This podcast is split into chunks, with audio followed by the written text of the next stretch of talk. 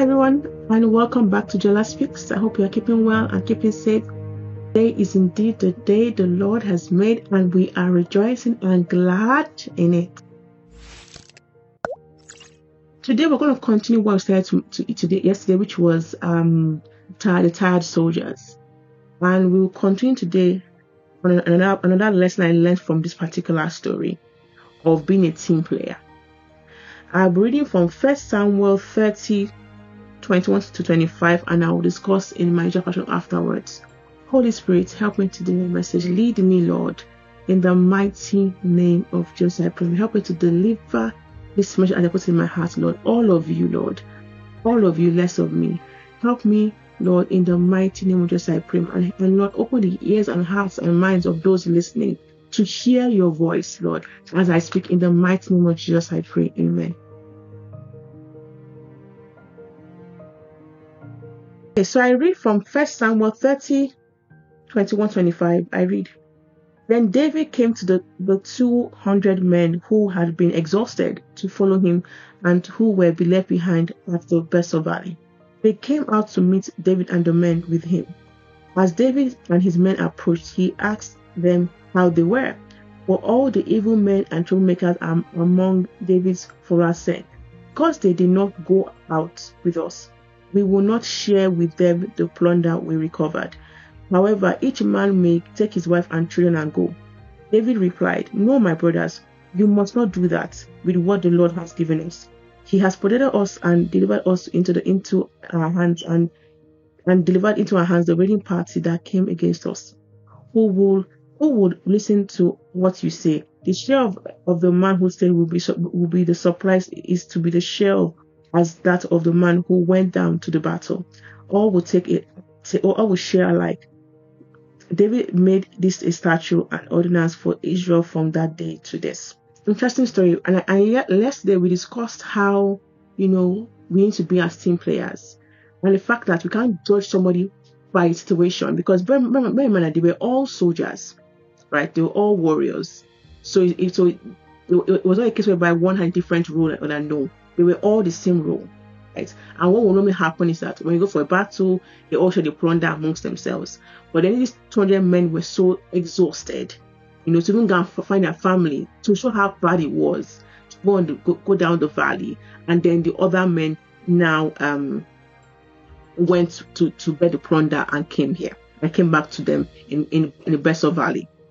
So you see, today, another point I learned from this part of message was you know, it was better for David to have left the 200 men.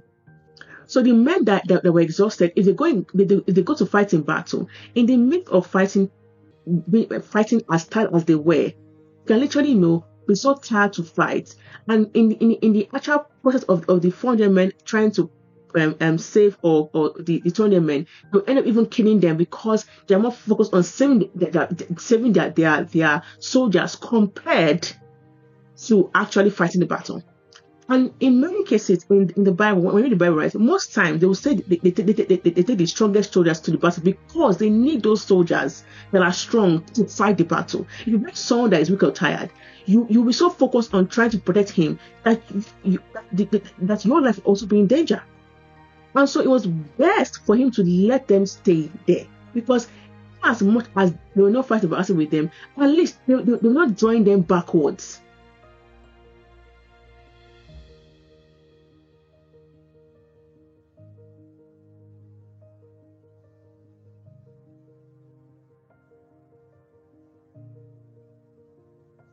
they, they were not going them backwards, right? And so it was the best decision for, for, for David to let those men stay there as they were exhausted and just the 400 men that were strong enough to go to battle. And as they went, they won. So which meant that they didn't even need the 400 guard men for the battle. God helped them win the battle fair and square, and they had so much plunder, and they brought the plunder home. And, and, and that, that again is teamwork. Some stayed and watched the supplies, some went to battle right? And at least those that were tired did, did not disrupt those that were battling because they wanted to be in, in, in, in the battle by force to ensure at least they, they said they saved their wife and kids. By doing that, again, they, they might have even, you know, um, lost the battle by doing that because David will, will be focused on protecting his men rather than facing the, the opponent, who, who was was focused on killing on killing them. And know. so bring this back home, right? And uh, the example I shared yesterday, you have a document to prepare, right? Somebody is tired. You know, I've done so many documents in my life before with people, and I will tell you for a fact, when someone is tired, it's very hard to find typos. Very hard to find typos. Super hard. And so you're trying just to, to finish a document for a client, you're so tired, you're sleepy, etc and then you're doing your very best with your best, very best strength. What I find that helps me is that so I'm even tired to do a document and I, and I put all my to doing document. I get somebody that has slept and woken up and is fresh to read documents. And so he was can catch any typos in that document that, that, that any person was sleeping. And you know, this person has a very significant contribution to that document that I do because I could not close 2,000 typos, but that person that slept, you that that that and slept, woke up and was strengthened to help us see the, the document typos and able to correct, correct those typos. And again, that is significant contribution because think about it. Imagine that you know you had done your best, you were tired, you exhausted, and, and, and then you know you you now use that, that, that, document for a presentation and you see all typos everywhere and then everybody said, oh, the other typo there. And then you, you wonder, oh my God, there's many typos here. And that's because we're so tired to see typos. But then if you have somebody that had that and now rest time, going to sleep and now read it later, that person has even helped you. Even even if it may seem small, it's significant because the person has stopped, you know, just um, um, moments to, from happening in, many meetings where one is is reading a document full of typos, an example.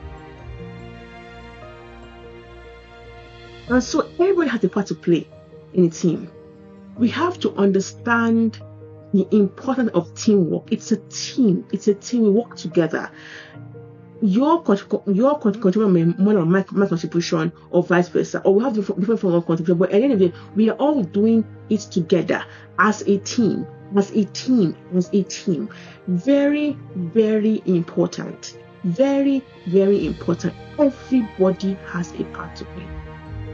So thank you for listening to me today. And I'll say that I'll say here now, if you have, you know, if you're having a team, whatever the team is, you know, and you have similar situation, remember that it's still a team. And we need to understand that everybody's contribution is also as important in teamwork. Well, thank you for listening to me today. God bless you. Bye.